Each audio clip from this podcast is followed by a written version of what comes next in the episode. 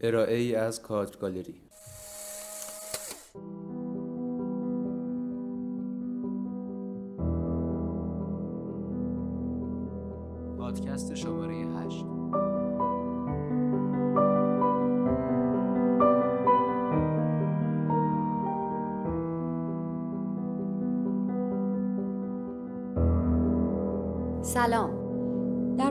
های شماره پیش در مورد بخش های مختلف بازار هنر خصوصا عکاسی هنری صحبت کردیم.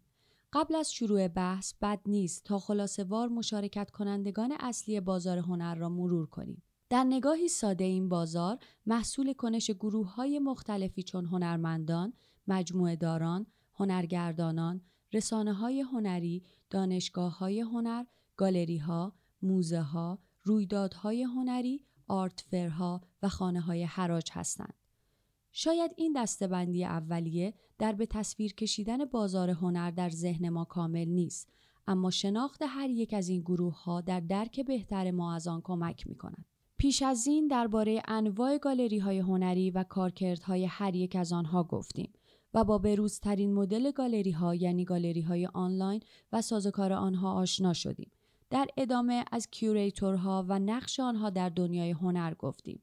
در این پادکست قصدمان این است به یکی دیگر از نقش آفرینان بازار هنر یعنی art fair ها بپردازیم در مورد شیوه کاری آنها بیشتر بدانیم و مثل همیشه بهتر است از تعاریف ساده شروع کنیم قبل از شروع بحث لازم است به این نکته اشاره کنیم که در زبان فارسی معمولا art fair را نمایشگاه هنری ترجمه می کنند اما به دلیل همپوشانی معنایی این کلمه با نمایشگاه های هنری که در گالری ها برگزار می شود بهتر دیدیم که در این پادکست از عنوان انگلیسی آرت فر استفاده کنیم.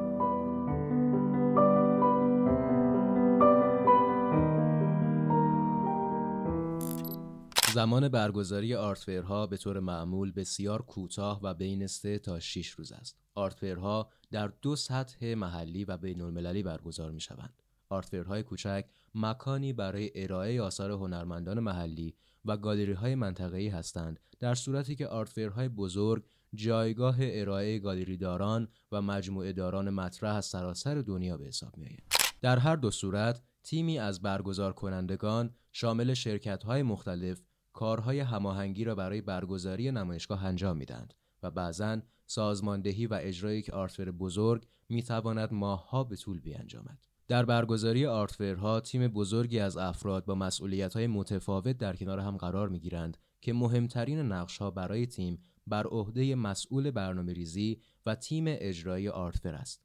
پس از برنامه ریزی اصلی معمولا شرایط و هزینه های شرکت در آرتفر در قالب یک فراخوان عمومی اعلام می شود. در سوی دیگر برای کسانی که در این رویداد شرکت می کنند برنامه ریزی اولیه شامل تصمیم گیری در مورد شرکت در این رویداد انتخاب هنرمندان و آثار است. آرتفرها بر پایه فروش آثار هنری کار می کنند. پس اولویت انتخاب با آثاری است که بیشترین پتانسیل فروش را دارند. گاهی بعضی از شرکت کنندگان برای اطمینان از انتخاب ها و نزدیک کردن پیش ها به واقعیت قبل از آغاز این رویداد بخشی از آثار انتخابی خود را برای مشتریان بالقوه میفرستند تا به طور ضمنی از میزان علاقمندی آنها به آثار مطلع شوند. مرحله بعد برای داران آماده سازی فضای قرفه و بسته‌بندی و ارسال آثار به محل برگزاری است. همزمان با انجام این مراحل بخش تبلیغات گالری فعالیت خود را آغاز کرده و تلاش می کند با فرستادن ایمیل یا کارت دعوت برای مجموعه داران و یا فعالان دیگر آنان را به دیدن آرتفر دعوت کند. پس از رسیدن کارها تصمیم گیری درباره چگونگی قرارگیری و نصب آثار آغاز می شود. این کار معمولا بسیار دقیق و زمانبر است و با کمک نصابان حرفه‌ای انجام می شود و در نهایت قرفه برای ورود بازدید کنندگان و خریداران آماده می شود. ورود به آرتفرها و بازدید از آنها برای عموم مردم آزاد است. بنابراین این رویداد امکانی گسترده برای دیده شدن آثار هنرمندان مختلف ایجاد می کند. البته آزاد بودن ورود به آرتفرها به معنی رایگان بودن آنها نیست و برای ورود به بسیاری از آرتفرها مبلغی به عنوان ورودی در نظر گرفته شده است. حالا که به تعریفی روشن از این رویداد هنری رسیدیم می‌خواهیم در مورد سازوکار آنها بیشتر صحبت بکنیم برای این کار آرتفرها را در سه دسته مورد بررسی قرار می دهیم. دسته اول آرتفرهای هنرمند محور هستند. این آرتفرها فرصت را در اختیار هنرمندان می‌گذارند تا آثار خود را به شکلی شخصی در یک قرفه ارائه دهند. هزینه شرکت در این آرتفرها نسبتاً پایین است و بیشتر بر ایجاد ارتباطات حرفه‌ای میان هنرمندان، مجموعه داران و صاحبان گالری ها تاکید می کند و تمرکز کمتری بر مبادلات مالی و بحث فروش آثار دارد. دسته دوم آرت پول محور هستند. در این دسته که تقریبا تمام آرت بزرگ را شامل می شود، بیش از هر چیز بر فروش آثار و در اصل تجارت آثار هنری تاکید می شود. قرفه های این دسته از آرتفرها بیشتر اوقات میزبان گالری داران یا مجموعه داران بزرگ با ظرفیت های مالی متوسط و بالا هستند. به طور مثال آرت بازل و فریز در این دسته قرار می گیرند.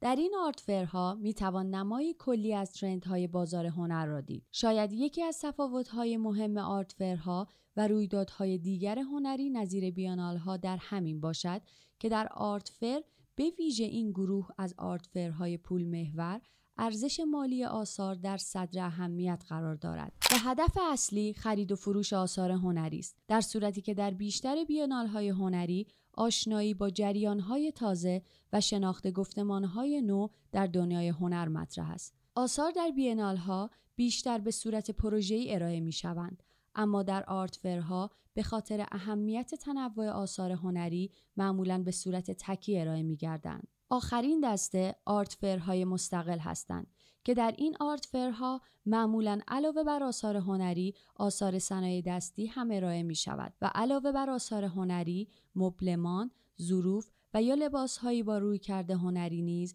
به فروش گذاشته می شوند. چیزی که ما در ادامه به آن می‌پردازیم بیش از همه در مورد آرتفرهای دسته دوم خواهد بود. آرتفرهای پول محور که معمولا در شهرهای بزرگ دنیا برگزار می شوند و فرصتی مهم برای دیدن آثار هنرمندان سایر نقاط دنیا به حساب می آیند. از آنجا که امروزه رفت آمد میان شهرها و کشورها بسیار ساده تر از گذشته شده است، نقش این آرت فرها در معرفی آثار هنرمندان و فرهنگ های مختلف به مردم سایر نقاط جهان نیز روز به روز پررنگتر شده. البته این رابطه دو سویه است و آرت های بزرگ می توانند از طریق جذب توریست به پایگاه مهم درآمدزایی برای شهرهای محل برگزاریشان تبدیل شوند. سازوکار آرت فرها به این صورت است که شرکت کنندگان قرفه یا قرفه هایی را به قیمتی مشخص اجاره می کنند و تلاش می کنند تا با فروش آثار ارائه شده علاوه بر پرداخت هزینه ها سودی ببرند. بنابراین آرت فرها نه تنها در معرفی و نمایش آثار هنرمندان بلکه در پیدا کردن مشتری های تازه و فروش آثار آنها نقشی مهم و تاثیرگذار دارند. این رویدادها فضای فوق‌العاده‌ای برای هنرمندان جوانی هستند که علاقه دارند علاوه بر نمایش آثار ارتباط حرفه‌ایشان را نیز گسترش بدهند. در آرت فرها هنرمندان می توانند گالری داران، مشاوران هنری، موزه داران، هنرگردانان و بقیه فعالان بازار هنر را نیز از نزدیک ببینند و با آنها درباره تجربیات حرفه‌ایشان صحبت کنند. این در شرایطی است که به طور معمول راه دسترسی به این افراد چندان کار ساده ای نیست. از آنجا که آرت فرها برخلاف نمایشگاه هایی که در گالری ها برگزار می شوند زمان کوتاهتری دارند باعث نوعی هیجان زدگی در خرید آثار هنری می شوند که گاهی به نفع گالری هاست. اینکه خریداران تصور کنند که برای خرید یک اثر هنری تنها چند روز وقت دارند تا اینکه بدانند این اثر همیشه در دسترس آنهاست باعث می شود تا در خرید رفتار متفاوتی از خود بروز دهند. البته حرفه‌ای ترها کمتر تحت تاثیر این موضوع قرار می گیرند. اما به هر حال بخشی از مشتریان بالقوه آرت فرها افراد معمولی علاقمند به هنر هستند. میزان پولی که شرکت کنندگان برای داشتن قرفه و حضور در آرت فرهای مختلف پرداخت می کنند بر حسب اعتبار آن رویداد، مکان برگزاری و سابقه کاری آن متفاوت است. بنابراین با توجه به بالا بودن هزینه قرفه ها برای شرکت در برخی آرت فرها ممکن است این اتفاق حتی به ضرر شرکت کنندگان تمام شود. علاوه بر این بعضی از آرت فرهای مستقل علاوه بر هزینه های شرکت در نمایشگاه درصدی از آثار به فروش رسیده را نیز می‌گیرند. جلوتر به این موضوع برمیگردیم. اما حالا می‌خواهیم بدانیم که واقعا چرا آرت فرها تا این اندازه محبوب هستند.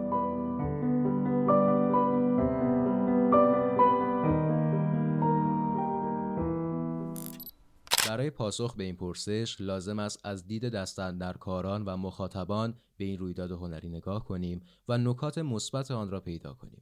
اول از همه همانطور که گفتیم در هر آرت فر تعداد زیادی غرفه وجود دارد. پس بازدید از یک آرت فر به معنای دیدن حجم بالایی از آثار هنرمندان است و این چیزی است که در گالری های هنری به هیچ وجه اتفاق نمیافتد. علاوه بر فضای محدود گالری های هنری به طور معمول تمام فضای خود را برای مدتی نسبتا طولانی یعنی بین دو هفته تا چندین ماه به نمایش آثار یک و یا در نهایت چند هنرمند اختصاص می‌دهند. در صورتی که آرتفرها آثار دهها و بیشتر اوقات صدها هنرمند را در کنار یکدیگر به نمایش در میآورند. با این نگاه تنوع بالای آثار ارائه شده در آرتفرها را می توان یکی از نکات مثبت به حساب آورد. این تنوع برای هنرمندان و آشنا شدنشان با سایر هنرمندان، گالری ها و فعالان هنری مهم است و برای مجموعه داران فرصتی طلایی است چون با آنها این امکان را می دهد در مدت زمان کوتاهی آثار هنری زیادی از هنرمندان و گالری های مختلف را ببینند و در میان آنها به کشف استعدادهای نو، گسترش روابط و پیگیری جریانات هنری روز بپردازند. فروش در آرتفرها برای گالری ها دو وجهه مهم دارد. اولین وجهه مثبت که به آن اشاره کردیم موضوع کسب اعتبار از طریق شرکت در آرتفرهای بزرگ است اما در واقع این موضوع یک وجهه منفی هم دارد شناخته شدن گالری ها و فروش آثار هنرمندان در آرتفر به این معنی است که گالری ها برای نگهداری و ادامه فروش آثار نیاز دارند به طور مداوم در آرتفرها شرکت کنند. مشتریان گالری دیگر تنها افرادی نیستند که در نزدیکی آن زندگی می کنند. برای همین گالری ها خیلی زود برای تثبیت فروش با آرتفرها وابسته می شوند. این وابستگی اگر در اعضای فروش بیشتر باشد مسلما از دید گالری ها مشکلی ندارد اما موضوع این است که شرکت در هر آرتفر به معنی تقبل هزینه های زیادی است بخشی از هزینه ها شامل اجاره غرفه و سپس طراحی آن، حمل و نقل و بیمه آثار هنری، سفر کارکنان و اسکان آنان در هتل و بسیاری هزینه های جانبی دیگر است. علاوه بر این، در سالهای اخیر تقویم متراکم برگزاری آرتفرها به صورتی است که اگر یک گالری بخواهد در تمام و یا مهمترین آنها شرکت کند باید کارمندان بیشتری را استخدام کند که یک گروه در گالری باشند و گروه دیگر همراه آثار با آرتفرهای مختلف سفر کنند. به هر حال این موارد به معنی بالا رفتن هزینه های جاری گالری است. حالا با این لیست بلند بالای هزینه ها باید از خودمان بپرسیم که آیا شرکت در آرتفرها همیشه سودآور است؟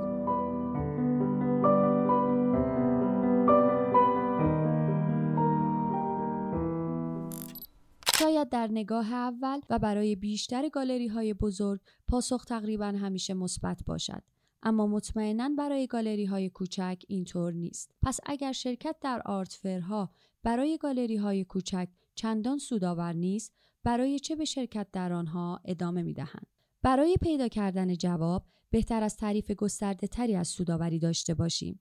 به این صورت که اگرچه ممکن است شرکت در یک آرت فر هزینه های زیادی را به گالری یا هنرمند تحمیل کند اما در اصل شرکت در این رویدادها یک سرمایه گذاری بلند مدت است که به تدریج به حرفه تر شدن آنها و دیده شدن هرچه بیشترشان کمک می کند. از سوی دیگر از نگاه کارشناسان موقعیت یک گالری اغلب با سطح نمایشگاهی که در آن حضور دارد اندازه گیری می شود. به همین دلیل شرکت در آرتفرهای بزرگ به رغم سود مالی کم می تواند موقعیت گالری ها را ارتقا دهد و در بالا بردن شهرت و آینده کاری آنها نقش پررنگی داشته باشد. حالا اگر در این موضوع عمیقتر شویم می‌بینیم که با وجود ریسک بالای گالری های کوچک برای شرکت در آرت فرها عملا آنها چاره جز شرکت در این رویداد را ندارند. چون بررسی ها نشان می دهد که بسیاری از گالری های کوچک 20 تا 60 درصد از فروششان را در آرت فرها کسب می کنند. پس با وجود ریسک بالا در از گالری های کوچک برای شرکت در آرت فرها به نوعی تحت فشار هستند. البته در نهایت گالری های کوچک با تکرار تجربه شرکت در آرت فرها به مرور زمان یاد می‌گیرند که چه چیزی به پیشرفت کارشان کمک می کند. پس با وجود نبود نسخه ای از پیش آماده شده، قانون واحدی برای همه افراد و گالری ها وجود ندارد. اما راه حل های زیادی هستند که تنها راه کشف آنها شرکت در رویدادهای نظیر آرت هاست. پس با وجود نبود نسخه ای از پیش آماده شده، قانون واحدی برای همه افراد و گالری ها وجود ندارد. اما راه حل های زیادی هستند که تنها راه کشف آنها شرکت در رویدادهای نظیر آرت هاست.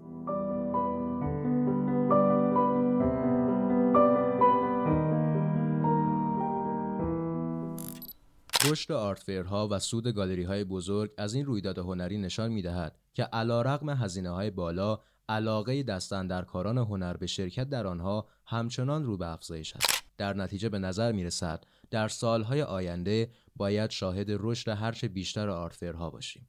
اگرچه در دو سال اخیر به دلیل پاندمی کرونا بسیاری از آرتفرها کنسل شده و برخی دیگر با ظرفیت کمتر برگزار شده اند اما به نظر می رسد با پایان پاندمی شرایط آرتفرها به حالت قبل بازگردد. با نگاهی دیگر فراگیری آرتفرها و خرید آثار هنری از این رویدادها نمایانگر کمرنگ شدن نقش گالری های هنری در فروش آثار است. به این معنی که وابستگی هنر روز به روز بر رویدادهایی نظیر آرتفرها بیشتر می شود مجموعه دارانی که پیش از این علاقمند بودند تا با سفر و دیدن گالری های مختلف آثار هنری مورد علاقه خود را پیدا و خریداری کنند امروزه ترجیحشان رویکردهای سریع و متمرکز مانند آرت فیر هاست با نگاهی عمیقتر به ماجرا می‌توان گفت متمرکز شدن فروش آثار هنری در آرت ها در نهایت گالری ها را به این سمت می‌برد که سویه های تجاری خود را پررنگتر کنند و تنها برای آثاری که احتمال فروششان بالاست وقت بگذارند